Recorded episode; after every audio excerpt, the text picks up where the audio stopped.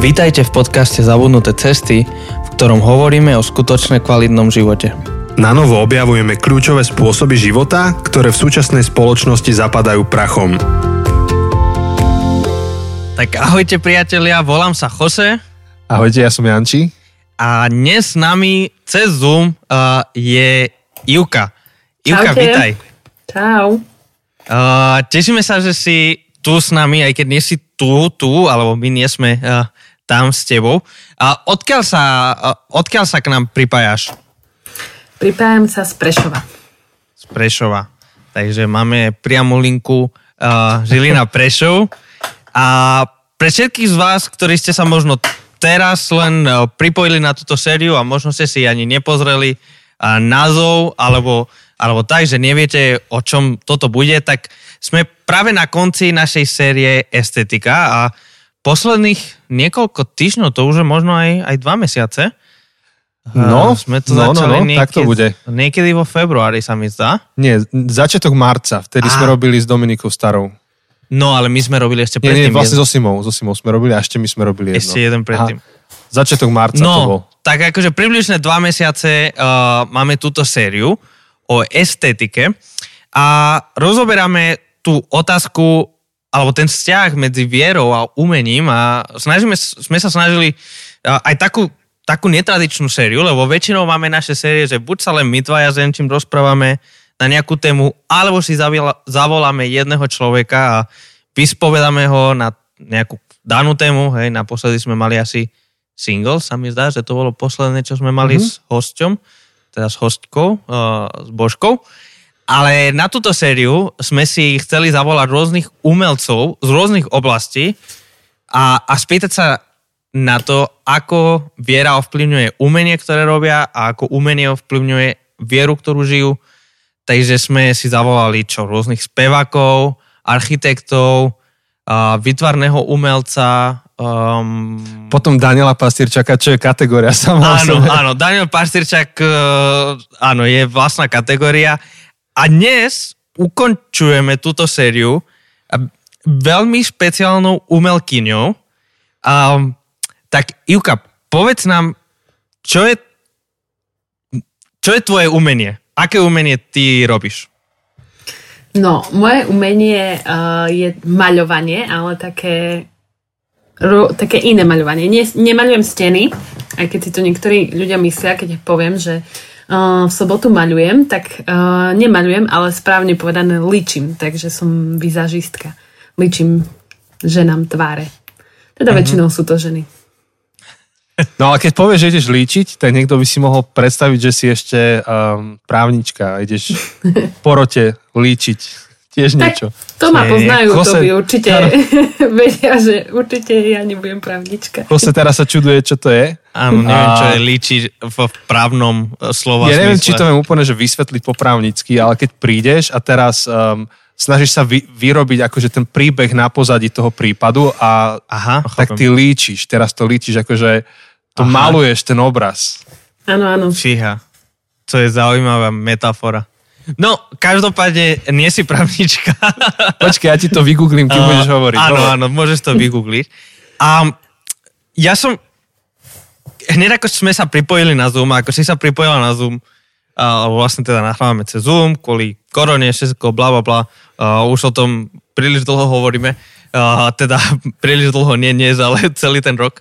Tak ja som si hneď uvedomil, že si vizážistka, že pracuje s make-upom, lebo úplne akože vidím ti na očiach, vlastne máš akože oči tak namalované, tak veľmi farebné, že a možno je to len, že Zoom mi to trochu skresluje, ale že, a vlastne vy to ľudia, ktorí toto počúvate, tak to neviete, lebo vy to nevidíte, ale máš vlastne také žlté, fialové alebo modré, alebo tak, dobre to vidím, alebo ako veľmi Zoom mi skresluje tie farby, čo máš? Nie, dobre, celkom dobre. Rozprávaš. Áno. Super. No a zároveň rozmýšľam, že je to také trochu zvláštne, že sme si ťa zavolali, pretože aj si sama povedala, že väčšinou líčiš ženy, že asi muži a make-up nie je úplne tá najčastejšia kombinácia. Ale zase si hovorila, že že väčšinou líčiš ženy, tak to znamená, že niekedy líčiš aj mužov.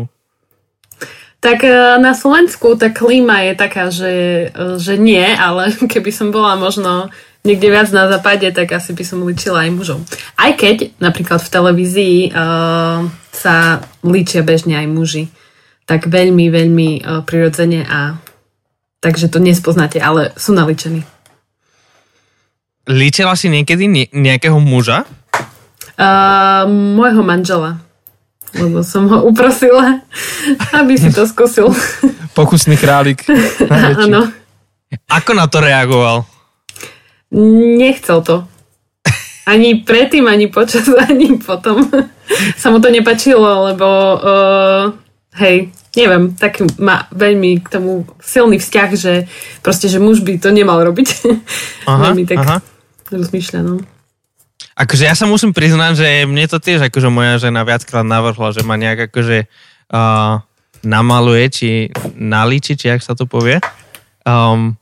Keď som mal niekedy, hlavne akože teraz tento posledný rok, čo sme furt nahrávali bohoslužby a všetko, takže veľa pred kamerou a keď som niekedy akurát, že piatky nahrávame a štvrtok dostanem nejakú výražku, takže úplne viditeľné, tak ona, že však ťa naličím. Nie, neviem, aká si je tam taká stigma, alebo také predsudky, nie? Akože ja to úplne hovorím na sebe, hej, že ja vnímam, že ja mám predsudky, že ja asi by som nechcel. Áno, je to veľmi silné, napríklad ja častokrát, keď idem líčiť domov, napríklad ku niekomu domov, veľakrát teraz nevesty chcú také all-inclusive, proste, že príde aj vizažistka, aj kadernička ku ním domov a že všetko sa to tam deje a sú tam aj družičky a tak ďalej. Proste pre ženy to je raj a pre mužov je to utrpenie, lebo oni väčšinou celé do obedu iba sedia na gauči, pozerajú televízor a tak veľmi, akože ja som si už na to zvykla, ale viac menej tak veľmi nemiestne iba komentujú, že čo sa to za omietky maľujú a že proste, či ich aj nalíčim a tak, také posmešky na to dávajú a tak. Takže hej, je to také veľmi, pre mužov je to také vtipné asi, alebo neviem, také nepodstatné a povrchné, tak by som asi povedala veľakrát. To tak cítim. Ja od veci, ja už som niečo vygooglil, ale neviem, či nám to pomôže k tomu právnickému.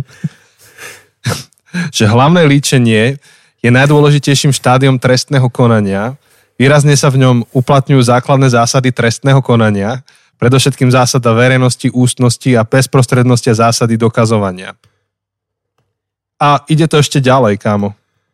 Dobre, všetci, ktorí toto museli teraz počuť, tak sa ospravedlňujeme za túto právnickú vsúvku. Ale možno niekto nás počúva, kto je právnik a toto oceňuje. Podľa mňa to vypol hneď v tej chvíli, keď ja som to snažil nejak vysvetliť pred 3 minútami. Skrátka je to nejaká časť toho procesu, kde sa prinášajú tie fakty, sa to líči, maluje sa ten obraz. Chápem, OK. No, späť k tomuto. Späť k tomuto inému líčeniu. Áno.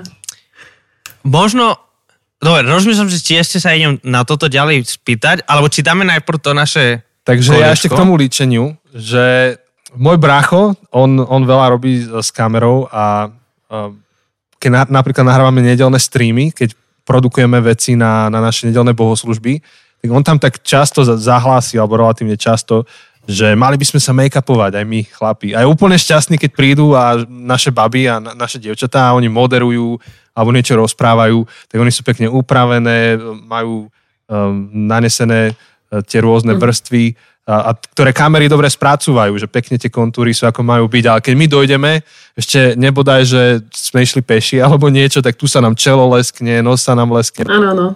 Tak ten make-up pre mužov je hlavne kvôli tomu, že by to nerušilo pozorovateľa, hej, že presne v tej telke proste zakryjú nejakú vyrážku alebo ho zmatňa, kvôli tomu, aby sa ten divák nepozeral, proste nezaujímalo ho to, že vlastne Jose má vyrážku. Takže... No ja som si to všimol, keďže sledujem Vinceho na Instagrame a on vlastne aj veľa ukazuje zo svojho života, ale ukazuje aj z televízie, tak tam som si všimol, že on niekedy aj dával také fotky toho, ako im dávajú ten make-up, alebo Kovačič, keď má to na telo a potom väčšinou dávajú fotky z backstageu s tými politikmi, tak tiež akože vidno, ako tie maskerky dávajú tým politikom na tvár presne, aby to nerušilo. No a ja som si dal... No. A ja som si dal, to nikto nevie. Už teda vy viete, lebo som vám to prezradil, ale... Keď sme robili tie streamy minulý rok, tak aspoň 2 razy som mal na streame make-up. Som sa ráno zobudil, mal som výrážku červenú, tak hovorím Janke, že ideme nahrávať, prosím ťa, daj niečo na mňa. Tak mala takú ceruzku hnedú, dala mi ceruzku a potom to ešte niečím prekryla. A keby si prišiel veľmi blízko a ukážem ti, že kde, tak vidíš, že to je zamaskované, ale akože z diaľky a na kamere to vôbec nevidno. No ja teraz akože som nahnevaný, že si sa nepriznal k tomu skôr, lebo ja toľkokrát počas tých streamov som dostal, že pár hodín predtým, alebo deň predtým, alebo som sa zobudil ten deň, kedy sme mali nahrávať s nejakou výražkou úplne, že tu na čelo proste, takže to všetci vidia, ale nikdy som nemal tú odvahu, keďže je tá stigma, alebo tá proste taký tie predsudky proti mužskému líčeniu, alebo mužskému make-upu, tak akože sám som to nevedel spraviť, a keby som vedel, že ty si prelomil tie ľady už, tak by som našiel tú odvahu. Tak dúfam, že aj toto naše verejné priznanie, verejné odhalenie pomôže ďalším mužom sa nehambiť. Sa budú o tom viacej rozprávať a zdieľať. Áno, teraz vlastne ti robíme také promo, hej, že chlapí, keď vás čaká veľký deň, nejaká svadba alebo fotenie, alebo nahrávate svoju prvú kázeň online, tak sa poradte s nejakou vizážistkou vo vašom okolí, alebo vizážistom. Áno. Za chvíľu máme kamarátov, ktorí majú svadbu. A bude v Prešove? A tam niekde blízko, nie je úplne v Prešove, ale... Pošleme za Ivkou. Tak akože pošleme nielen ju, inak rozmýšľam, že či aj ju budeš akože líčiť. Lebo viem, že ste aj vy kamošky. Áno. No, tak mohli by sme to potom asi... Tak povieme aj jemu, že aj ty sa nechá naličiť. Že ozvi sa proste... A tak on má takú brádu, že on v podstate polovicu tváre už má akože... Čelo je kritické pri fotkách, lebo to sa ti leskne, ešte nos. To je pravda. Alebo teda, akože je to pravda, že je to čelo a nos? No, väčšinou áno. Väčšinou to čelo je také masnejšie, tam je viacej potných žliaz aktívnych a u mužov tak špeciálne, hej, muži sa viac potia ako ženy, takže preto väčšinou mužov pudrujú, tak aj pri tých politických diskusiách určite sa spotia z tých otázok, takže musia byť niekoľkokrát podľa mňa aj zapudrovaní. Rozmýšľam, že aj teraz ja sa potím akože na čelo. Je to možné pri tomto rozhovore. Vzhľadom aj na technické problémy, ktoré máme a sme mali a o ktorých vy, ktorí toto počúvate, asi ani neviete, tak asi sa aj ja potím.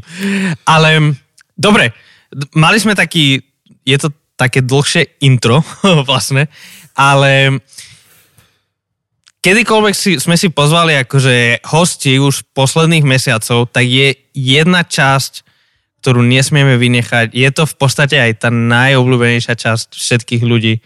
A je to naše kolečko šťastia. Ako to Daniel nazval, koleso nešťastia. Áno, koleso nešťastia. On to veľmi filozoficky uchopil na koleso nešťastia, ale my to chceme vnímať ako koleso šťastia. Tak neviem, či vieš, o čo sa jedná. Áno, počúvam vás, takže už sa bojím. To dobre, tak ty to vieš, ale ak náhodou niekto nás počúva, kto to nevie, tak vlastne každému hosťovi, ktorý príde na náš podcast, položíme 3 otázky z nášho kolesa šťastia, čo nie je ani koleso, lebo je to len random, nám vyhodí nejaké číslo alebo nejaké čísla a máme takú stránku, kde máme 21 otázok a z toho nám vyhodí nejakú otázku. Takže Ivka, si pripravená? Áno. Dobre, lebo keby si povedala, že nie, tak aj tak ti položím otázku. Takže vyšlo ti číslo 20 a toto je veľmi zábavná otázka. Máš 100 eur, všetci tvoji kamaráti sú zanepráznení, takže máš celý deň pre seba. Ako by si minula tých 100 eur? No to je také smiešné, lebo ja práve dneska som bola na stránke make-upovej a som si tam nahádzala veci za 100 eur. Ale som povedala, že nemám tých 100 eur. Takže asi by som klikla na tlačítko kúpiť a potom by som sa hrála celý deň s tým make-upom. To by bolo asi také, že také potešenie pre moju dušu v tomto období. To je dobre. No povedz mne nevzdelanému v tomto, že ako drahý je make-up, že čo stoja tie veci? Tak môžem povedať, že sa to veľmi... No je to rôzne veľmi, do ktorej rieky chce človek vstúpiť, ale to asi v každom takom smere, v hociakom takom profesionálnom. No ale keď by som mala povedať, že napríklad keď idem s kufríkom líčiť niekoho, nejakú nevestu alebo nejakú záujemkyňu o líčenie, tak celý ten kufrík stojí možno tak okolo 1000 až 1500 eur. Ty brďo. Okay. Hneď mám lepší pocit zo svojho počítača, čo mám v práci. Áno. Ja som čakal... No, prepáč. Pohode. Môžeš ty.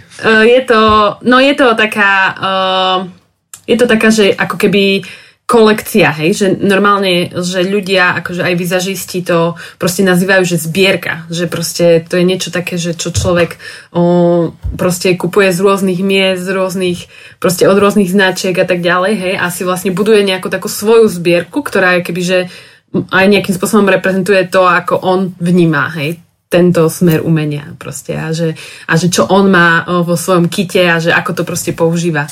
Takže je to taká zbierka, čo sa tak kumuluje a dá sa, akože niektoré veci proste sa musia časom dosť často vymieňať a vyhodiť, ale väčšina vecí je také, že vydrží aj zo pár rokov. Ale akože fakt takú šumu som nečakal. Wow, akože to ma brutálne zaskočilo, ale akože to je veľmi zaujímavé.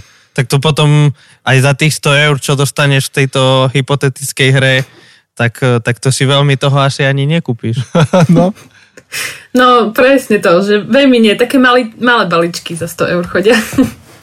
No a keď teda ešte hovoríme o tej zbierke, tak ako zbieraš tie veci do toho? Že robíš nejakú takú, že make-upovú turistiku, že teraz ideš po obchodoch a veľmi cieľavedome to zháňaš, alebo odoberáš nejaký časopis, alebo ako to zbieraš? No, ja veľmi sa snažím nešľapnúť vedľa, aby som proste nemusela niečo kúpiť, čo potom nevyužijem, alebo proste sa mi to nepáči, takže veľmi dlho a silno robím si taký research, väčšinou proste pozerám, čítam nejaké články, alebo na YouTube pozerám videá niekoho, kto už si to kúpil a proste rozpráva o tom a sa pozriem, porovnávam.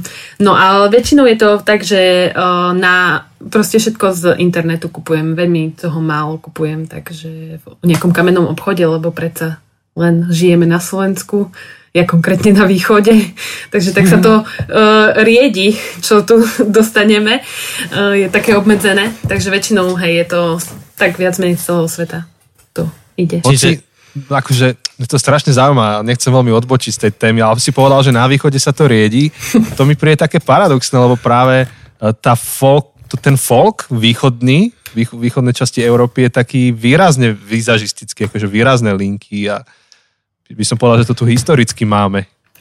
No len tie značky väčšinou sú buď americké, alebo potom ešte veľmi ide Austrália alebo Japonsko a tak, takže to je v tom, že tí, ktorí to vyrábajú a to je taký hlavný market teraz momentálne sú skôr také, že Japonsko a USA. Akože by ste sa čudovali, ale tam sa točia také obrovské peniaze v beauty industry, že to je neuveriteľné. Takže hej, naozaj. Takže mal nakoniec pravdu náš bývalý predseda vlády, že na východe nič nie je. Ale Japonsko je veľký východ, kámo. To je pravda. Dobre, ideme na ďalšiu otázku. Mm-hmm. Otázka číslo 10. Ktorý film alebo kniha je podľa teba brutálne preceňovaná? Alebo preceňovaný?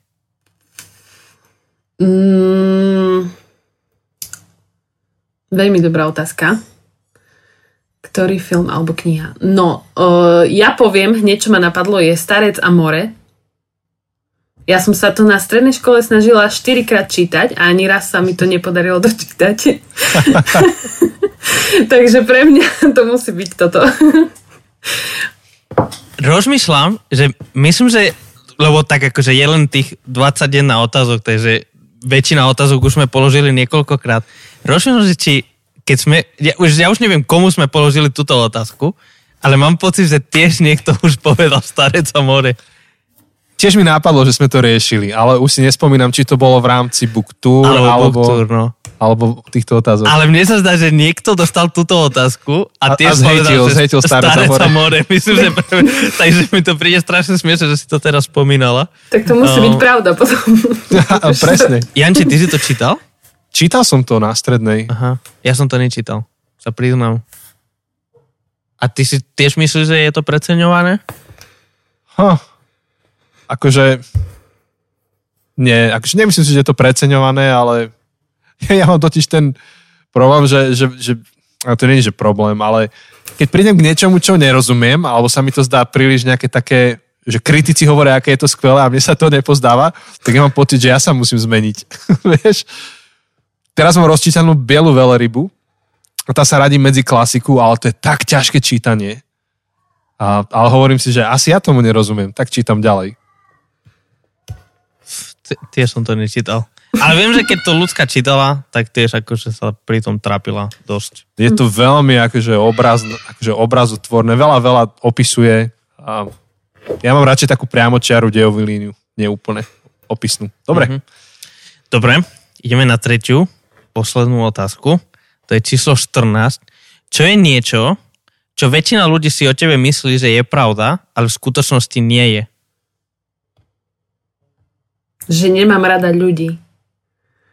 Ľudia si o tebe myslia, že nemáš rada ľudí? No, že ich nemám rada, keď ma stretnú prvýkrát. Aha. Som dostala pár takých priznaní po rokoch priateľstva. Až po rokoch, keď sa osmelili, tak mi povedali, že prvé 3 roky som ťa nemala rada. Nemal rád a tak. Aha. Ale to nie je pravda. Ja nikdy nemám taký akože mindset, keď sa pozerám na ľudí, keď ich stretnem prvýkrát. Ale také niečo vo mne asi žiari zo mňa. Neviem. A vedia to nejak popísať, čo to je? Že ako keby nejaký taký nezáujem alebo niečo také, ale ja úplne som taká, že vnútri v kutiku duše som taká, že ja sa zaujímam o ľudí a ich mám rada aj rozmýšľam nad nimi často, ale asi nedostatočne to dávam im najavo, keď to nevedia prečítať. Takže to je niečo, na čom pracujem už celkom dlho. A neviem, možno som sa už v tom zmenila, no ale neviem, nepýtam sa tak hlboko. Nechcem to počuť znova. Zaujímavé.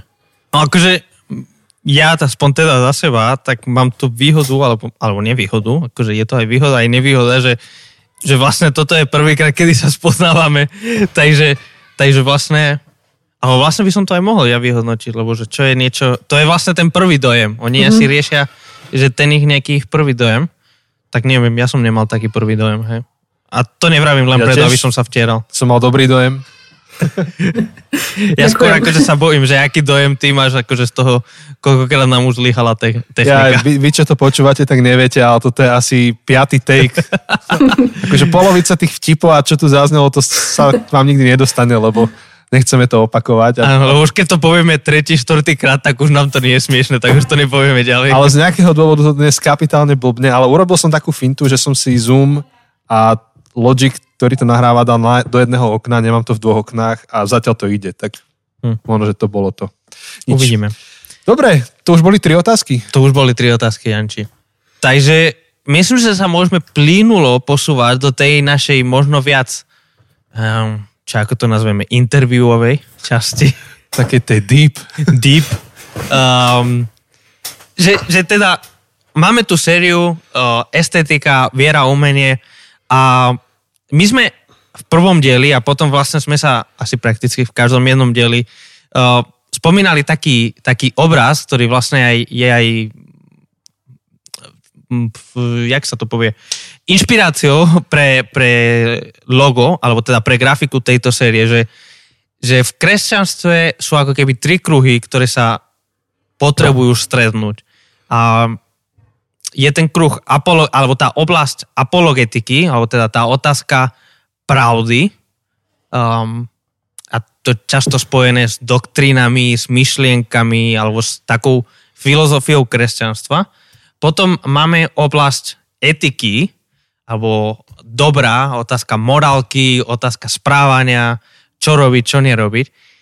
A často kresťanstvo ostalo a historicky, hlavne na západe a hlavne, samozrejme, že to riešime z toho akého protestantského pohľadu, to neplatí pre všetky cirkvi, ale hlavne pre protestantské cirkvi, tak sa dalo veľký dôraz na tieto dva kruhy, na kruh apologetiky, na otázku pravdy a na kruh etiky, na otázku dobrá a zlá.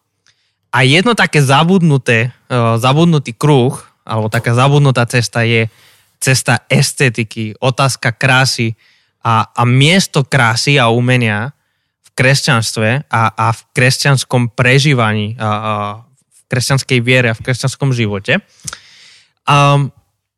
Tak práve preto chceme sa aj s tebou rozprávať a možno počuť tvoj pohľad alebo tvoje prežívanie viery a umenia, tak možno taká prvá otázka je, že ako vnímaš, že tvoja viera vplyva na tvoju umeleckú činnosť, konkrétne na líčenie, na make-up? No, je to veľmi také zaujímavé, lebo ja som... Veľmi dlho som sa považovala za človeka, ktorý umeniu nerozumie a proste ho nevie nejak vnímať, že proste umenie vysiela na nejakej inej frekvencii, ako ja dokážem prečítať. Asi na strednej škole napríklad, kedy som nepochopila toho starca Amore, to umenie, ale no proste veľmi dlho mi to trvalo, lebo som aj bola odjak živá športovec, aj profesionálne som športovala, takže som bola taká, tak ja sa do tej kategórie umenia proste nejak nezmestím, ani nie som tam, hej. No ale potom som bola chorá a prestala som športovať profesionálne a vtedy som sa začala líčiť doma, lebo som bola veľa doma a mala som veľa času a začala som sa veľmi veľa líčiť a proste ma to veľmi chytilo a vtedy som bola taká, že čo sa to stalo so mnou, že som zrazu začala vnímať nejakú inú frekvenciu sveta a že zrazu to bolo také, že vlastne mne sa páči nejaký druh umenia, ale proste bolo to možno niečo úplne iné, než som sa snažila do niečoho vtesnať alebo do niečoho, čo som mala pocit, že škola sa ma snaží vtesnať, že iba toto je umenie a proste neviem, literárne alebo hudba a tak. A proste ma to nikdy nenapadlo, že aj napríklad líčenie môže byť teda považované za umenie. A veľmi sa s tým odtedy aj pasujem, pretože je to také kontroverzné umenie, by som to povedala, lebo niektorí ľudia a najmä aj v tom kresťanskom prostredí, v ktorom sa dosť často pohybujem, to dlho možno bolo také vnímané, alebo taký podtón toho vnímam, že to je proste niečo naozaj povrchné, lebo to je povrchné, lebo si to dávate na povrch vašej kože.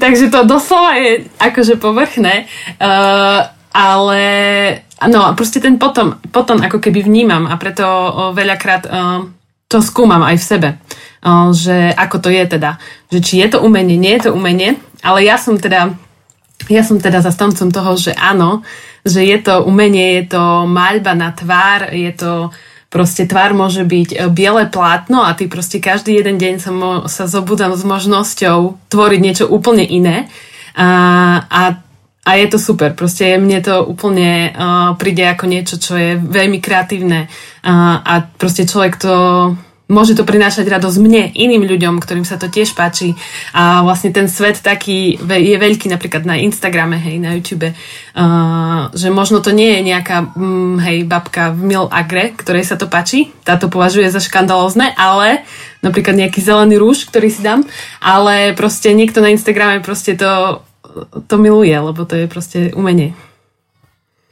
No ja by som ešte možno, že iba tak rozšíril, že sú rôzne typy prístupu k umeniu, že umenie môže byť buď také, že seba vyjadrenie sa, Alebo druhý prístup k umeniu je, že ty riešiš nejaký problém pomocou toho umenia. Uh-huh. Napríklad toto nám vraveli architekti, že trošku majú problém. Mali taký diskus, hej, takú diskusiu, že či je to tá architektúra seba vyjadrenie sa, alebo riešia nejakú vec. Vlastne ty, keď maluješ na tvár, tak ty nielen vyjadriš svoj pocit, ale vlastne ty pomáhaš tomu človeku veľmi prakticky, že to má splniť nejaký účel. Čiže keby si napríklad make-upovala mňa s Chosem kvôli kamere, tak Chose sa tu uškrňa, lebo ešte stále to nespracoval úplne tú predstavu. Ale že keby si nás make-upovala, tak nám veľmi konkrétne riešiš problém, ktorý je, hej, že reflektory sa lesknú od našej pokožky napríklad. Čiže či aj tu to vidíš nejaký rozdiel v tom účele?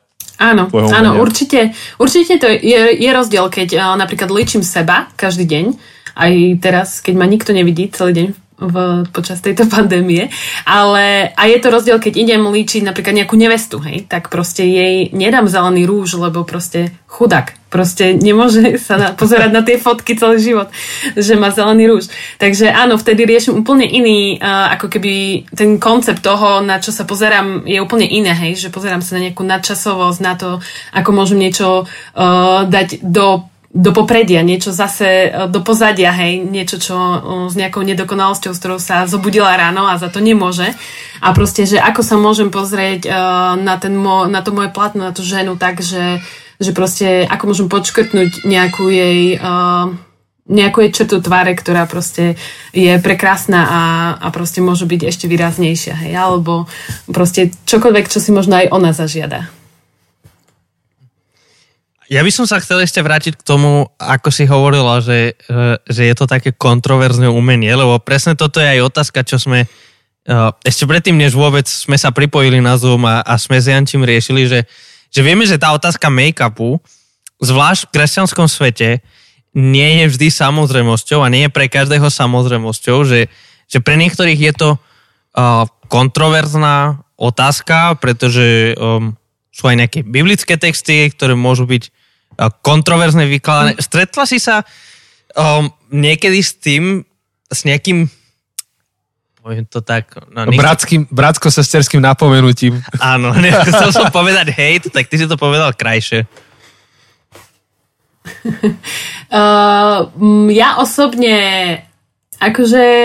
nie takým napomenutím. Tu v Prešove skôr je taká kultúra takého sarkazmu, takže skôr takými jemnými narážkami, že to, čo robím, alebo to, čomu sa možno venujem, takže to je také akože zlaté. Že proste to je také zlaté, také, hej, že také... Ale že na čo? Proste netrebalo by, hej. Aj manžel mi hovoril, dnes sme sa o tom rozprávali práve, že on si tiež zo začiatku myslel, že to je také nepodstatné proste, že by sa ženy maľovali a že proste na čo to robia. A takto, no veľmi podobne to som vnímala akože aj od nejakých iných mojich kresťanských kamarátov. A ja to úplne tomu rozumiem, akože ja ich ani neviním za takýto názor, lebo úplne rozumiem tomu, že veľakrát sa ako keby tá kresťanská žena nejakým spôsobom prezentuje ako taký jemný odtieň mníšky, odtiene iba nejakej šedej, čiernej a bežovej sú dovolené a všetko ostatné je nejaké príliš vyzývavé. Takže hej, takže aj s tým som sa veľakrát musela nejakým spôsobom rozmýšľať nad tým, že či je to pravda alebo nie, to, čo si možno iní myslia a že ako to vplýva na mňa. Ja, ako nad tým rozprávaš okolo toho, tak mi napadá, že či keby sme rovnaké kritérium aplikovali na oblečenie, že či to obstojí. Akože oblečenie tiež akože povrchné v zmysle, že na našom povrchu. Tiež človek môže mať nezdravý postoj k oblečeniu v takom zmysle, že má pocit, že ho definuje to oblečenie. Ale na druhej strane je ľudová múdrosť, ktorá hovorí, že šaty robia človeka. Neviem, že kde to vzniklo už takéto. A aj chlapi, ktorí povedia, že no, ten make-up je taký zlatý, tak majú tie svoje tenisky, ktoré si kúpia a presne vedia, aké chcú a akú farbu chcú a akú značku chcú a nebudú nosiť iné. Sice to tak strašne akože racionalizujú, že ide im o kvalitu, ale v skutočnosti chcú mať to svoje, aby vyzerali nejak. Takže... A asi nestoja 10 eur. tiež. A nestoja 10 eur.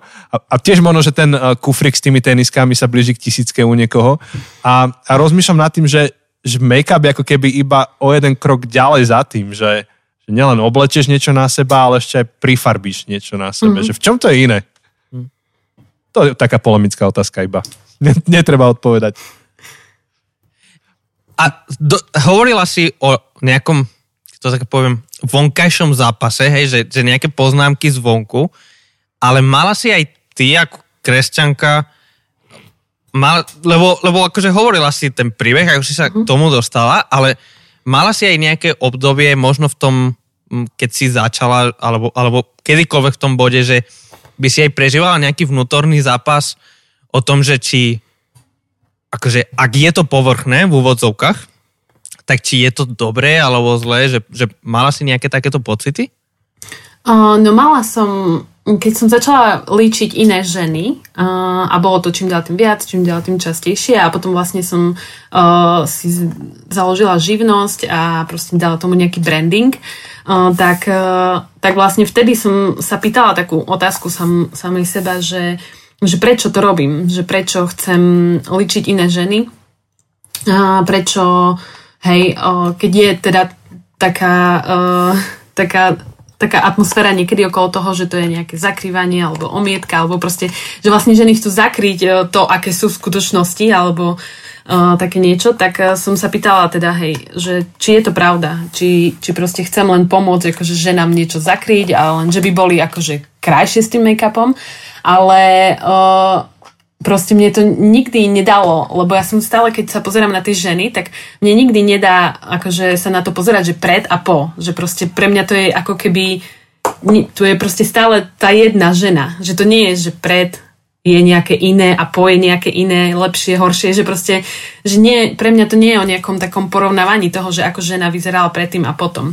Ale že ide o to, že proste tá žena môže aj sa zrazu možno na seba pozrieť nejakým spôsobom inak a v tom rozhovore, keď sa proste, to je priestor na veľa otázok a na veľa proste času máme na veľa rozprávania, takže je to super, že môžem aj vlastne vtedy sa s ňou rozprávať o tom, že ako sa možno cíti pri tom a proste, že ako sa na seba pozerá, tak veľakrát možno príde aj na tú presne debatu, že môžem otvoriť tú tému, že proste sme krásne aj úplne bez make-upu, hej, a že to, že teraz síce sa chceme nejakým spôsobom to počiarknúť, lebo je špeciálna príležitosť, hej, nejaká svadba, oslava, niečo veľmi špeciálne, tak chceme proste tak presne aj na tých fotkách a proste sa k tým vlasom a k tomu outfitu, keď už si nedávame si rifle, keď ideme na svadbu, ale dáme si krásne šaty a krásne topánky, tak proste chceme aj ten zvyšok náš doladiť, tak proste je to super, že môžem vlastne sa s tými ženami rozprávať aj o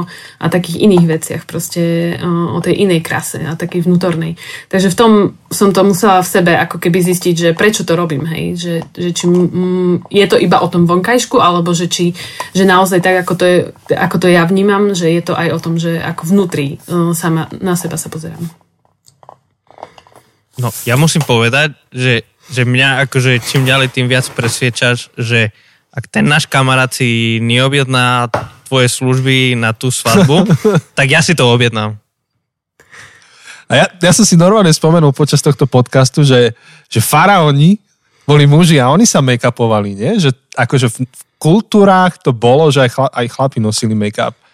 Tak ano. Je to veľmi kultúrne dané, nie? Podľa mňa akože aj táto celá stigmatizácia, že muži sa nemalujú, akože je to kultúrne, sociálne sme sa dohodli, je nejaká sociálna, kultúrna dohoda, že make-up je ženská vec a nie je mužská vec, ale je to úplne, akože nie je to ničím podložené, akože mám pocit. Nie, lebo v minulosti to bolo presne o tom, že to robili bohatí ľudia, proste, že len bohatí sa proste maľovali, takže to robili aj muži, aj ženy a potom sa maľovali hlavne proste na divadlo, v herci v divadle, aby si veľmi zvýraznili vlastne tie kontúre tváre, aby keď niekto sedí v tom atriu niekde v 15. 20. rade, aby vlastne videl ten výraz ich tváre, keď sa mení. Tak si presne preto si zvýrazňovali vlastne tie kontúry až tak šialene, hej, že by to bolo proste vidieť veľmi silno, že ako sa tvária. Takže hej, je to také zvláštne, že sme prešli potom takým ako keby veľmi silne, že muži robia, niečo nerobia a ženy iba niečo robia. Takže takto dopadol ten make-up, že iba ženy teda. Lebo podľa mňa, aj keď sa pozeráme na takéto klasické umenie, akože v smysle nejaké malby kráľov alebo šlachtu, hej, akože v stredoveku a tak akože vidíš, že majú make-up, akože úplne jednoznačné. No. A hoci niekedy taký čudný, lebo dneska sa make-upuješ tak, aby si išiel akože do farieb, ale oni sa niektorí make-upovali na bielo, lebo vtedy bol ten trend, akože nie si opálený, tak do biela išli chlapi. Áno. Lebo ak si opálený, to znamená, že pracuješ, že si proste na poli a že slnko na teba pálí, takže čím bielší, tak tým menej pracuješ a to je vlastne niečo pozitívne. Áno, to ešte v niektorých kultúrach to pokračuje takto, že v tých východných, hlavne také, že Čína a Japonsko a tak, že oni veľmi preferujú tú bielu proste pleť, aj niektoré prípravky normálne majú, ktoré vybielujú pokožku. Takže aj keď sa náhodou opalia, tak vlastne naspäť sa vybielujú. Hej? Len celý západ sa vlastne chce opáliť, lebo vtedy to žena tak vyzerá, neviem, možno atraktívnejšie, keď sme takí opálení, snedí a všetci sa chcú opaľovať a na východe všetci chcú byť bieli. Takže možno je to kvôli tomu, že teraz ľudia väčšinou pracujú vnútri, v nejakých kanceláriách a tak. Čiže ak sa opalujú, tak to je znakom toho, že tak ako predtým bolo byť veľmi biely znakom, že máš veľa voľného času, tak teraz byť opálený je znakom, že máš veľa voľného času, lebo to znamená, že máš čas ísť na dovolenky, na Bali a tak. Potom je tretia kategória a to sú Briti. Oni vyjdú bieli na pláž a sú červení. To je aspoň teda moje pozorovanie od mora. Hej, my v Španielsku ich voláme krevety.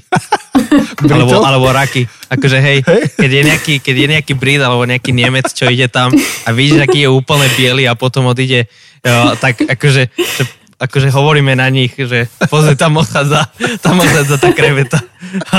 Alebo ten rak. No. Že sú takí červení.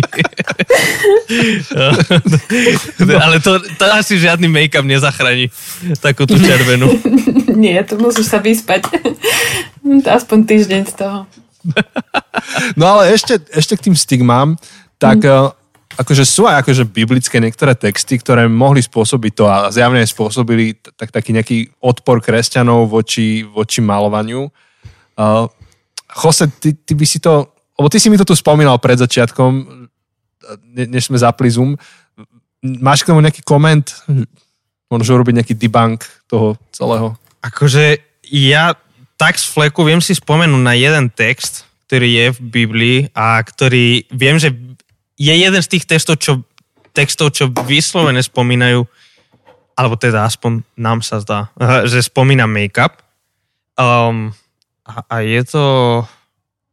Hej, je to v prvom liste Petrovom, že...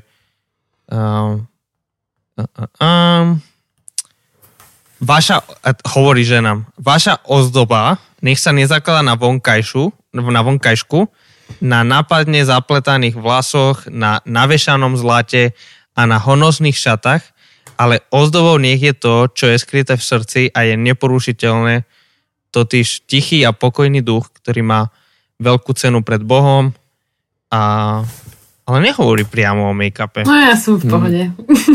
Vidíte, nie je to tam... Ale zapletené vlasy, to už je zle. Takže ku kaderničkám nemôžeme chodiť. Iba chlapi môžu, k barberovi.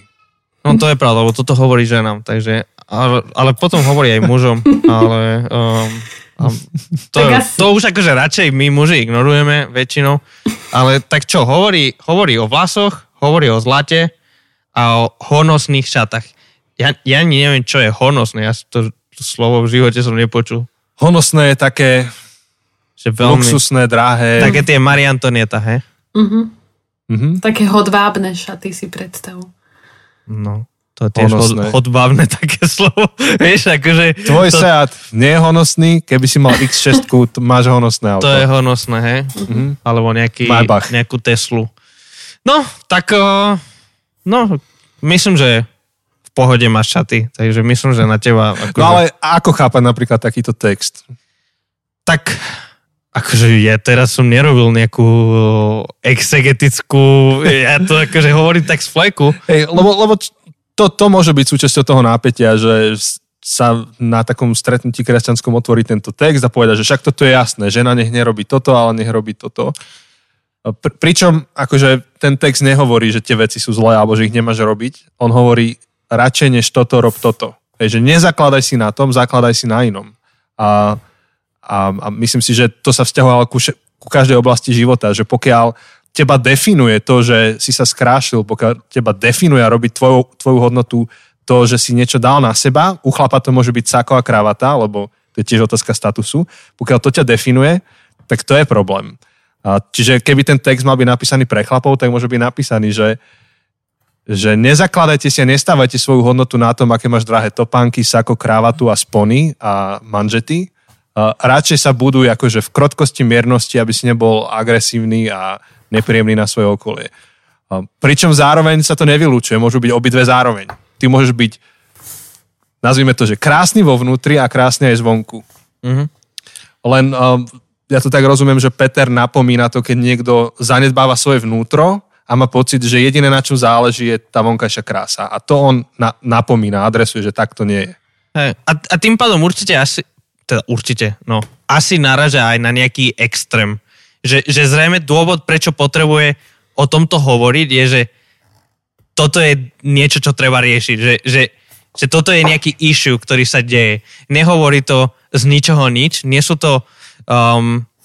to slova, ktoré padli z neba, ale akože Peter zároveň píše reálny list reálnym ľuďom, ktorí žijú na nejakom reálnom mieste a nejak interagujú a zrejme bola tam nejaká situácia, čo ho viedla, nejaká veľmi konkrétna situácia, čo my zrejme nevieme, lebo my keď čítame tie listy, tak to je ako keby si teraz, Janče, ty s niekým telefonoval a ja počujem, čo ty hovoríš, ale ja nepočujem, čo ten druhý hovorí a na základe toho, čo ty hovoríš, skúsim si domyslieť, čo ten druhý hovorí a čo je tá situácia, o ktorej hovoríš, ale nám chýba tá druhá strana. Takže zrejme, akože on rieši nejakú konkrétnu situáciu a na to naráža, že možno bol nejaký extrém, kedy presne to, čo si hovoril, hej, že nejaké ženy si zakladali na tom, možno boli bohaté a možno všetky tie ich ozdoby boli spôsob, ako možno dokazovať svoju moc a svoju pozíciu. Nevieme, ale toto sú podľa mňa všetko... Proste nie sú to slova, ktoré padli z nieba len tak z ničoho nič, ale zároveň... Že sú situačné a kontextuálne. Sú to situačné a my počujeme len jednu stranu. Ale každopádne aj mňa to veľakrát tým, že ako keby strašne často sa zaujímam tým, že ako vyzerám, respektíve ako mám vytieňované tiene a sa na seba veľmi často pozerám, tak potom veľmi tak opačne sa často pozerám aj na to vnútro, že či to je v poriadku stále. Že ako keby sa tak čekujem, že, lebo je to pravda podľa mňa, že niekedy to, ako vyzeráme a ako dávame veci, či už je to napríklad make-up alebo oblečenie, dajme tomu, tak že proste na tom veľmi záleží nám a okolie si to všíma, tak podľa mňa môže to presne nejak sklznúť, hej, a že nie je to samotný problém, ale to je to problém, že keď proste z toho konia spadneme proste na tú druhú stranu, hej. Takže je dobre sa keby čekovať a dávať pozor na to, že či náhodou sa nepozerám príliš a nedávam tomu veľkú hodnotu. Vedieť, kde to patrí. Áno, a podľa mňa to je pravdivé asi o každej časti života, hej, že tak, ja neviem, niekto postáva dom, tak záleží mu aj na to, aký je znútra ten dom, ale aj na to, aký je zvonku, že akú má fasádu a nemôžeš jedno zameniť za druhé, nemôžeš povedať, že je jedno, že či mám upravený trávnik a je jedno, že ako ten dom vyzerá, hlavne, že vo vnútri má 4 izby a rovnako nepovieš, že to je jedno, že vo vnútri, čo ja viem, to je úplne... chaotické, ale hlavne, a že nemáš tam správne dvere na správnom mieste a schody idú akože čudne a nevieš po nich chodiť, ale je pekný zvonku na fotke, že rovnako to je takto a podľa mňa s človekom je to isté a keď to zoberieme do dôsledkov, aj chlapi akože si dávajú napríklad záležať na kráse, že čo ja viem, niektorí si bielia zuby alebo neviem, majú nejaké znamienko, dajú si ho vybrať, lebo proste sa im tam nepáči, že robíme to v akože celkom bežne, že sa staráme o to, ako vyzerá človek. Len akože podľa mňa to je presne o tom aj, že ten napríklad minimalizmus je tiež štýl. Že to nie je o tom, že mi je jedno, ako vyzerám, lebo to podľa mňa je veľký rozdiel, že keď človek povie, že mi jedno je, ako vyzerám, a rozdiel je potom, že ja si na seba nič neoblečiem, iba matnú čiernu proste. Že aj hodinky, ktoré mám, musia byť matné, čierne, aj prsteň nech sa neleskne. A že to už nie je o tom, podľa mňa, že teda nerieši ten človek, hej, lebo môj manžel podľa mňa je v tom taký, že on si myslel dlho, že nerieši to, že možno, že ako vyzerá, alebo že to je jedno, ale že skôr je to také, že nie, že to je jeho štýl, je taký, že nevýrazný, hej, že proste toto je jeho štýl, ale to neznamená, že on sa teda aj tak sa musí zaoberať tým, ako vyzerá, hej, aby náhodou nespadol do toho výrazného štýlu, hej, ktorý som ja vlastne, jeho opakom. Presne tak, akože, že keby si mu kúpila na narodení nejaký taký zlatý prsteň s takým veľkým akože falošným drahokamom smaragdovej farby, tak ho asi nebude nosiť. Proste. Nie. Jak hovoríš, on má svoj štýl. Alebo napríklad Steve Jobs, on vyzeral tak úplne jednoducho, že číny na nohách, modré rifle a čierny rolák. A potom akurát zistíš, keď čítaš o ňom, že tých rolákov mal 80 a všetkým mu navrhol nejaký japonský dizajner a mal ich na zákazku správené, vieš, že vyzeral to veľmi jednoducho, veľmi simple a v podstate nosil dizajnové oblečenie. Mm. Že, hej, že iba, áno, počerkujem to, že aj ten minimalizmus alebo akýkoľvek taký štýl je premyslený, že človek si nedá hocičo na seba. Mm-hmm. No, možno sa ťa spýtam ďalej, že čo sú nejaké tvoje pozorovania vo vzťahu súčasného kresťanstva alebo súčasných kresťanov a estetika?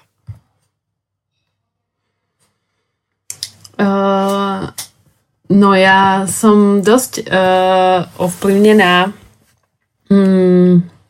západom, by som povedala. A teraz už počas pandémie veľmi výrazne, pretože aj čo sa týka nejakého možno učenia alebo tých vecí, čo sledujem v živote, je limitované množstvo a väčšinou proste to je také západné, to znamená americké. No a si myslím, že kresťania sú začínajú veľmi sa zaoberať tým, že ako čo vyzerá a že by to vyzeralo dobre. Ja si teda aspoň toto všímam. Určite možno to je aj preto, že napríklad sa pohybujem aj v kruhoch TC Kompás a proste KPM a tak, že ja, čo poznám kresťanov, tak im strašne záleží na tom, že ako vyzerá ich svet okolo nich. Proste, že ako to znieje, ako to proste, či to dobre je nasvietené, že ako vyzerá stage, miliónkrát si prejdú chválu jednu, len aby to proste ladilo, aj keď tam príde len tých 10 mládežníkov.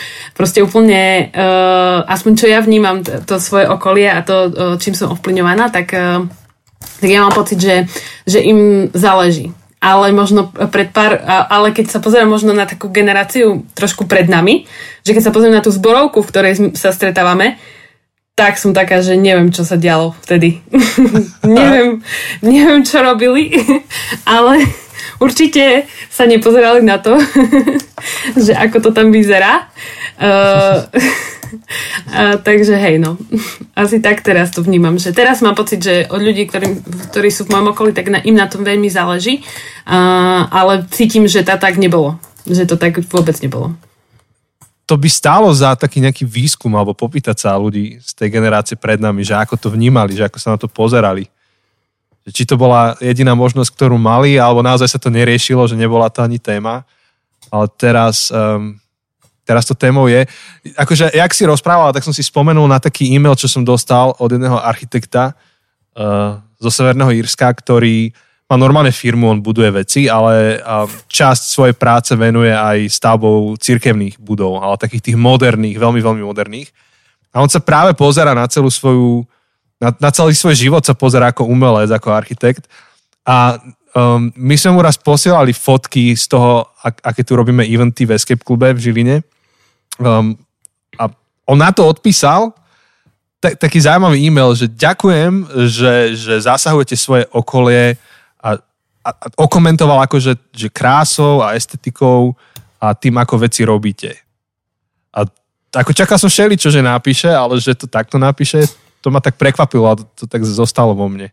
Že, jak hovorí, že na západe sa to viacej rieši. Tak nič, to je iba taký príbeh, čo sa mi stal. Ale je to zaujímavé a akože tiež by ma zaujímalo vedieť, že prečo možno predtým sa veci robili inak a možno je to len, že viac dávali dôraz na ten kruh pravdy, hej, na ten kruh akože apologetiky a teda dôležité je obsah a veľmi kladli dôraz na ten obsah a ten obsah je neskutočne dôležitý, akože ja nechcem umenšovať ten rozmer, ale... A možno, že to aj tým, že 50 rokov, alebo 40, 40, 50 tu bolo zakázané robiť nejaké, neviem, aké veľké stretnutia kresťanov, takže boli radi, že vôbec sú spolu a keď boli spolu, tak sa sústredili na to, že sú spolu. A teraz sme trošku v inej situácii. Možno, že to je aj tým. No, akože v tej inej situácii už sme nejakú tú dekádu.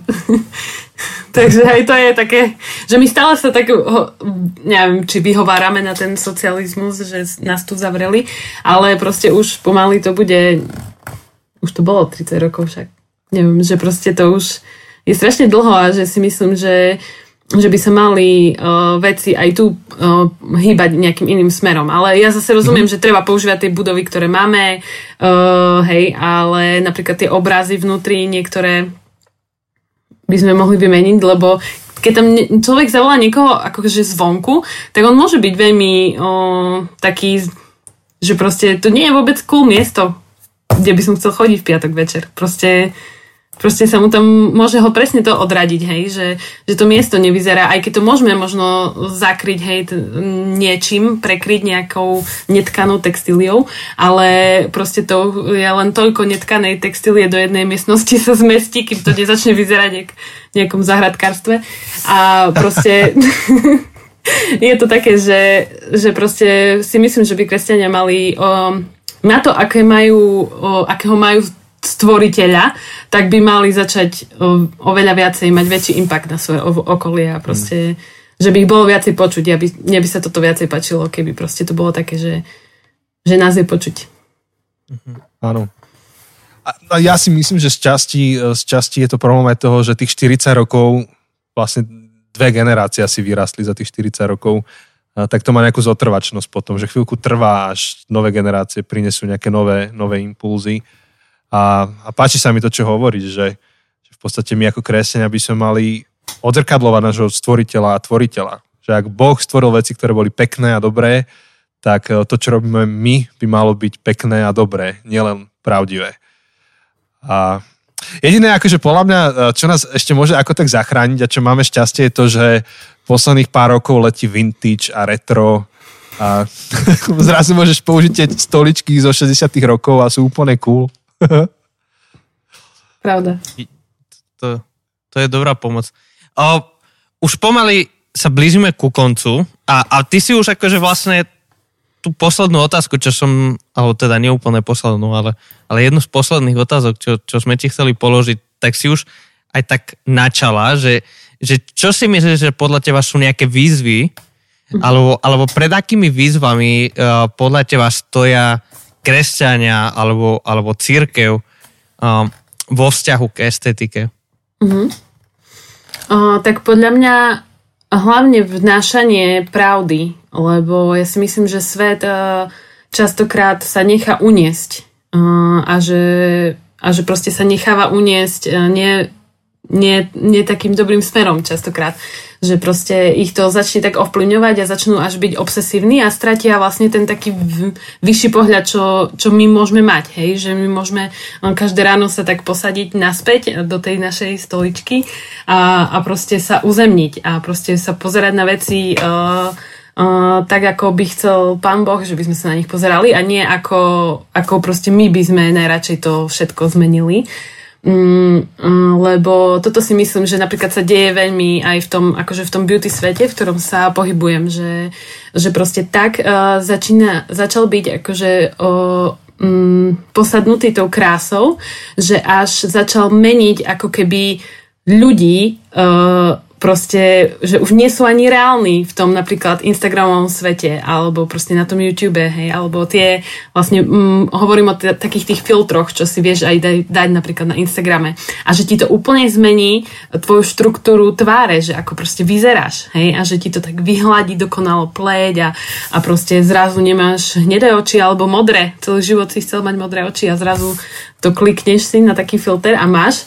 A že proste až sa to niekde tak posúva, že vlastne to, čo zrazu vidíme, hej, v tom napríklad beauty svete, vlastne nie je ani realita. A napríklad toto je niečo, čo ja ako keby som tak prežila, že to nemám robiť. Že vyslovene, ako keby aj keď postujem nejaké fotky alebo sa nejak prezentujem online, tak som stále proste, keby, že sa chcem prezentovať tú realitu, aj keď je svojím spôsobom nedokonalá. Lebo nie je úplne 100% vyhladená a rovná a presná a no proste tú fotku neupravím presne kvôli tomu, aby to ukázalo jednak to, čo ja dokážem reálne a že ja nie som nejaký mák, ktorý ti dokáže za hodinu urobiť plastickú operáciu na tvári a zároveň proste, aby to proste bolo jasné, že krása je prichádza aj s nejakými možno nedokonalosťami, s vrázkami, proste s výražkami a s hocičím. A že proste áno, môžeš možno to trošku upraviť, ale proste nie, že to zmizne z teba. Proste také veci nemiznú, hej. Tvoje črty tváre proste nezmiznú len preto, že si dáš filter. Proste v reálnom živote si ten človek. A toto napríklad, ja si myslím, že napríklad ja vnímam, že je mojou úlohou, že prinášať ako keby do toho sveta tú pravdu, že nie, že toto už je príliš cez čiaru. Proste sa úplne vyfiltrovať do nemoty a že vlastne tak nevyzeráš, že to vlastne je už len ako keby kartonový obraz teba a vlastne napriek tomu sa tak prezentuje, že to som ja. Hej, napíšeš pod fotku, to som ja, takto som sa pekne naličila, alebo takto ja pekne vyzerám. A potom na druhej strane je 10 000 dievčat, ktoré sa cítia hrozne, lebo sa pozerajú na obraz nejakej dokonalej ženy, ktorá vlastne neexistuje, lebo je vyfiltrovaná. Hej? Ona vlastne nesedí ani vlastne doma takto, hej? Lebo vôbec tak nevyzerá. Takže tak. Tak to si dala riadne pecky na konci série. My sme začali s tou premisou, že kresťania zabúdajú na estetiku, a majú apologetiku a etiku a ty vlastne zakončuješ s myšlienkou, že mali by sme apologetiku a etiku priniesť do estetiky. A ešte dokonca aj ako keby doplňaš to, čo Daniel vravel minulý týždeň. Daniel hovoril to, že potrebujeme sekulárne umenie nejakým spôsobom vpustiť do tých našich kresťanských kruhov, aby nám prinieslo pravdivejší pohľad na svet, lebo to umenie je také sebavyjadrenie a tým pádom je to kus pravdy, ale ty to tak dobre doplňaš a hovoríš ten druhý pohľad, že predsa len máme nejaké pravdy, ktoré môžeme priniesť a transformovať to, akým spôsobom tá estetika funguje okolo nás. A no, super. Jose, čo ty na to? Akože mne sa páči, lebo teraz mám pocit, že toto je presne dokonalý spôsob, ako zatvárať kruh a úplne tak, ako si to povedal, tak vidím, ako sa aj tie jednotlivé diely tak doplňajú a vytvárajú taký komplexný obraz, nie jednoduchých odpovedí a ľahkých odpovedí, ale že spolu vytvárajú komplexný obraz tých komplexných vzťahov medzi pravdou, dobrom a krásou a potrebu toho, aby tieto tri oblasti boli v takom vzájomnom. Oni majú byť tie kruhy, čo sa tak prenikajú navzájom. A majú byť akože majú mať vzťah. Nemôžeme ich oddeliť. Estetika má mať dopad na apologetiku, apologetika má mať dopad na etiku, etika má mať dopad na estetiku a naopak. Majú sa navzájom každá jedna disciplína alebo každá jedna oblasť má sa učiť a učiť tých ďalších. A zároveň to, čo máš ty také výnimočné, je, že ty nerobíš to umenie z bezpečného odstupu. Tak ako to môže urobiť hudobník. Hej, že hudobník tiež dáva akože niekedy veľmi otvorené pravdy, Ale robí to na pódiu, alebo robí to zo Spotify, alebo z CDčka a my môžeme si dať tú bariéru medzi seba hudobníka a v bezpečí to konzumovať, to, čo nám komunikuje. Ale ty ideš vlastne, teraz pán intended, akože na kožu, na telo, že ty v podstate ideš veľmi osobným spôsobom tým umením do života človeka a môžeš komunikovať o jeho hodnote, o jeho pravdivosti, o tom, kým je a kým nie je, tak... Áno, a tým, že som tak blízko, keď niekoho líčim, som veľmi, veľmi, veľmi blízko. Častokrát fakt len 3-4 cm od niekoho tváre. S mojou tvárou teda, aby som videla poriadne. No a proste normálne tí ľudia sa tak oveľa viacej otvoria, pretože ja vstupujem reálne do ich osobného priestoru. Proste ten meter, hej, ktorý okolo seba vnímame, že toto som ja a meter, tak vlastne ja úplne to narúšam a tým pádom je to pravda, hej, že častokrát ideme do takých debát, ktoré by som ináč nemala ani šancu ísť s človekom úplne cudzím, ktorého vidím prvýkrát v živote a možno aj poslednýkrát, takže je to pravda, hej, že tak sa dotýkame vlastne oveľa viac, než nejaké možno iné umenie. Mm-hmm. No Jose, vidíš, akože možno, že to by mala byť súčasť našej pastoračnej práce. Možno, že make-up by nám nešiel, ale barberstvo, že budeme strihať. Vieš, že chlapi si sadneme, ostriháš ho a otvorí ti srdce a môžete sa rozprávať. A však to je taká klasika, že kaderník alebo kadernička, že to je ako, to je lacnejší psychológ. To je taká klasika, že s kaderníkom alebo s kaderničkou proste sa tak vyrozprávaš, že oni sú takí psychológovia. A... No, môžem iba otázku, že Júka, ty si čítaš nejakú psychologickú literatúru a vzdelávaš sa v tejto oblasti? No, odkedy mám deti, tak áno, musím sa priznať. Vtedy som zistila, že nič neviem o psychológii a o ľudskom mozgu. Takže zistujem, áno. Veľmi mi to pomáha aj v rozprávaní sa s inými ľuďmi. Uh-huh. Dobre, ja sa ťa spýtam takú predposlednú otázku. Čo je nejaká otázka, ktorú by si bola rada, keby sme sa boli spýtali, ale sme sa ťa nespýtali? To je veľmi ťažké.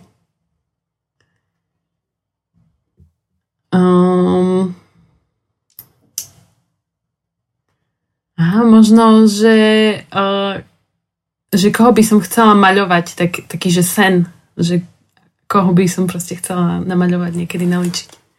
Mm-hmm, tak koho by si chcela? Preto som naschvál povedal, že predposledná otázka a že posledná otázka. To je posledná otázka? Tak, áno, že koho by si chcela naličiť? Ja by som chcela ličiť prezidentku Slovenskej republiky.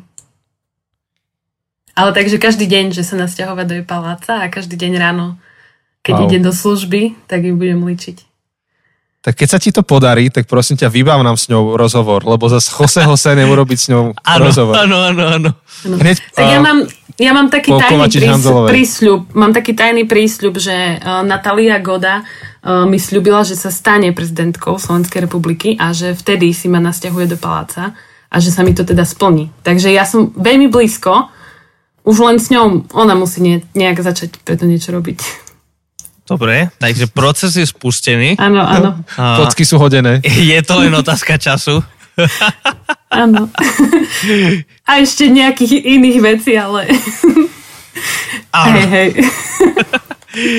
Ale hej, akože to by nebolo zlý job, akože byť neviem, aký je ten pracovný titul. Dvorný výzažista. Hej, tak sa to povie? Nie, určite nie, ale mohol by som to povedať. Mne by sa to páčilo. Keby si povedala áno, ja ti to uverím. No však... Tak. Ak sa to tak nevolá, tak ja tento termín určite privediem do praxe. Si to dáš na LinkedIn, dobre. Ale ak by sme niekedy s Josem išli do telky a robili tam niečo pravidelne, tak by sme boli poctení, keby si nám urobila nejakú výzaž. Určite. Ja preto aj vycestujem z okresu. Veľmi rada. Ďakujeme. Snáď táto pandémia je u konca a vtedy už ani nebudeš musieť riešiť. Ale však máš živnosť, takže to je v pohode. Je to na výkon práce. Dobre, ale ešte vlastne som povedal, že predposledná, posledná, ale toto je naozaj posledná. Kde sa môžu ľudia viac dozvedieť o tvojej práci, o tom, čo robíš, o tom, koho si namalovala a tak?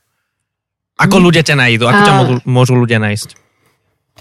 Tak vystupujem pod menom Iva k.makeup. Iva k.makeup. Takže keď si ma nájdete na Instagrame alebo na Facebooku, tak môžete tam sledovať, čo pridávam a postujem. Teraz som momentálne, mám 3-mesačného synčeka, takže tak trošku mám pauzu od týchto vecí, ale snažím sa, lebo je to pre mňa veľký relax a taký dobrý strávený čas. Jediný make-up, čo deti používajú, je puder na zadok. Asi. No by ste sa čudovali, môj dvojročný syn už sa párkrát dostal do tejto izby, kde mám všetko uložené a už som plakala raz kvôli tomu. Hej. A je to na fotkách aspoň? Nie, ale som bola veľmi zronená, keď sa dostal k... Lebo on vedel presne, ktorý je drahý. Lebo na to majú deti, majú na to taký, viete, taký nos... Že oni vedia, že čo naozaj máte radi a presne toto zoberú. Takže tak som si poplakala. Sa to tebe, že Edko ti vylial kávu na počítač? Áno, som si na to spomenul, ako si hovorila. Zo všetkých súčiastok v byte tráfil presne ako môj počítač. Je to tak. Majú talent. Je to, majú nejaký ten radar, že? To som viackrát počul. No, akože my nemáme, ale viackrát som to počul od ľudí, ktorí majú deti, že vždy trafia tú najdrahšiu vec. Takže to je taký dar. Akože šikovní sú, akože to nie je samozrejmosťou. To je výborný dar. Vlastne keby nezničil ten správny make-up, tak by si mala byť sklamaná, že nemá odhad. Hej. A teraz vlastne som si tak otestovala, že ako som veľmi citovo naviazaná na ten make-up, takže potom som zase znova mala som taký, že že to tak so mnou zamávalo, musím sa hlbšie pozrieť do svojho vnútra, že či náhodou som nepreskočila niečo. No. Takže áno, skúšajú to. Že kde máme srdce, či pri nich, či pri make-upe. Pri make-upe. No.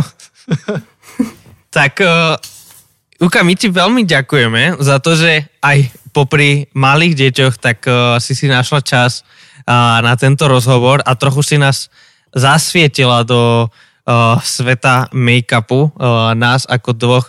No, chcel som povedať ako dvoch neskúsených mužov, ale zrejme jeden z nás je skúsený vo svete make-upu. Úplne. Takže aspoň jedného z nás si akože zasvietila do tohto sveta, ale nie, naozaj akože veľmi ďakujeme a akože ja som nadšený z tohto rozhovoru a aj z tvojej úprimnosti a otvorenosti teda. Takže veľmi ti ďakujeme. Ja ďakujem veľmi pekne.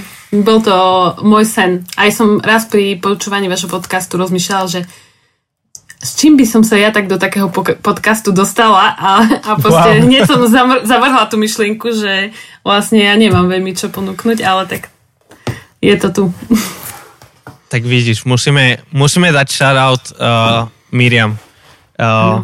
Čo je, ak nie číslo 1, tak minimálne je v top 3 našich fanúžiček. Tak ona nám dala ten nápad, ona nám napísala, že čo keby ste volali Ivku? A že presne, akože vtedy to napísala a Janči mi to hneď odfotil a poslal, že tak čo, pozveme ju, že no to bude sranda a presne to bolo sranda. Bolo to úplne sranda s tebou nahrávať. Aj keď sme sa prvýkrát teraz stretli a poriadne ani nestretli, tak úplne sa cítim ako keby celý život sa poznáme. Áno, ja to potvrdzujem a počiarkujem. Super. Teším sa veľmi. No a si spokojná s výberom témy, cez ktorú si sa dostala teda do podcastu? Áno, ja veľmi rada o tom rozprávam, takže som veľmi poctená, keď hoci kto si ma zavolá a uzná za hodné o tom rozprávať, takže vďaka. No ja si myslím, že si práve vytvorila niekoľko objednávok speakerských. Dúfame. Ešte popozývajú, porozprávaš. Možno, že na KPM-ku to bude nejaký talk. Mala si už nejaký talk na KPM na túto tému? Nie. Tak dávame tip. Áno. Vy, KPMáci, čo nás počúvate, tí, čo majú tú pravomoc rozhodovať o týchto veciach, tak už viete, koho volať ďalší rok na jarmok. Vymýšľam si, som mala na tom KPM pre dievčata bolo. Takže nebolo to na tom veľkom KPM-ku, ale bolo to na tom pre dievčatá. A keďže nie sme destigmatizovali make-up pre mužov, tak áno, už akože teraz už by to mohlo by byť ťa aj mohli akože úplne na obyčajnom, na všeobecnom pre všetkých, pre mužov a pre ženy. Ivka príde na mužské a bude rozprávať o make-upoch. Áno. A Peťo Podlesný ho pošleme na ženské a donesie tam valašku a oheň a všetko, čo on robí. No. On bol na chlapskom vtedy, Peťo. Áno. Tak ale keď aj vás to zaujalo a možno nejakým spôsobom prinieslo nové myšlienky, tak možno by to zaujalo iných mužov sa pozrieť do toho ženského sveta. Určite. No pre mňa to minimálne destigmatizovalo, takže to je, a dúfam, že aj, akože teraz to, ani to nemyslím až tak zoslandy, že fakt, že dúfam, že aj pomôže mnohým našim posluchačom v mužskom rode, že tak trochu to destigmatizovať túto oblasť, že to nie je ženská vec, alebo tak. Minimálne si kúpe hnedú ceruzku, pomáha to. Áno. Takú záložu. Možno nemusíš mať zelený ruž, ale môžeš, čo ja viem, je piatok večera, chceš sa zabaviť. Ale začneme tou možno hnedou ceruzkou. Možno to bude prvý krok. No. Kúpim ti na Vianoce, Jose. Sledujte Instagram, aby ste videli, že či Janči splní svoj prísľub a keď tak akože môžete mu to pripomínať. Dobre. Britom kúpim červenú. Dobre, takže týmto vlastne už sa blížime ku koncu a ďakujeme vám všetkým, ktorí ste tu dnes boli s nami. Môžete sa tešiť na nové veci, ktoré nás čakajú. Tým že je koniec série, tak čaká nás budúci týždeň pravdepodobne nejaký bonus, niečo funny, niečo zabavné a uvidíte, aká bude ďalšia séria. Môžete si tipovať, môžete nám napísať, čo si myslíte. A vlastne sme prednedávno aj dali taký post, kde ste mohli aj hlasovať, ste mohli teda nehlasovať, ste mohli navrhnúť nejaké témy, takže možno aj to nám bude inšpiráciou. A ak by ste sa chceli dozvedieť, ak po tejto, koľko už nahrávame? Hodinu čosi? Dlho.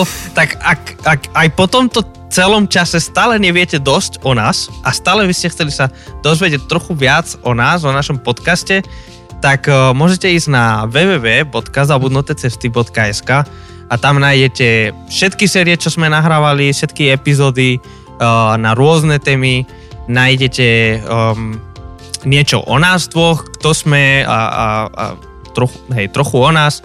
Nájdete o našej knihe, čo sme napísali minulé leto a ktorú ešte si môžete zakúpiť, ak ešte ju nemáte, alebo chcete ju niekomu darovať. Alebo ak sa vám páči to, čo robíme, aby ste to chceli podporiť, aby sa to mohlo dostať k ďalším ľuďom, alebo aby sme mohli ďalej nové veci vytvoriť, tak nájde tam aj spôsob, ako podporiť tento podcast cez napríklad službu Patreon. Jednoducho, ak sa chcete dozvedieť viac o podcaste, tak môžete ísť na zabudnutecesty.sk alebo dať do Google Zabudnuté cesty alebo nám napísať na zabudnutecesty@gmail.com a veľmi radi aj sa s vami spojíme. Dobre si povedal. No, tak ešte niečo, Janči, by si chcel povedať? Nie. Tak sa ľúčime. Keby som povedal, ešte tu budeme 20 minút. Tak to radšej nič nepovedz. Odpojím ti mikrofón a odpojím aj sebe. Ivka, ďakujeme ti, že si tu dnes bola s nami. Ja ďakujem, ste super. Fandím vám. Dobre, tak majte sa všetci, počujeme sa o týždeň. Ahoj. Ahoj.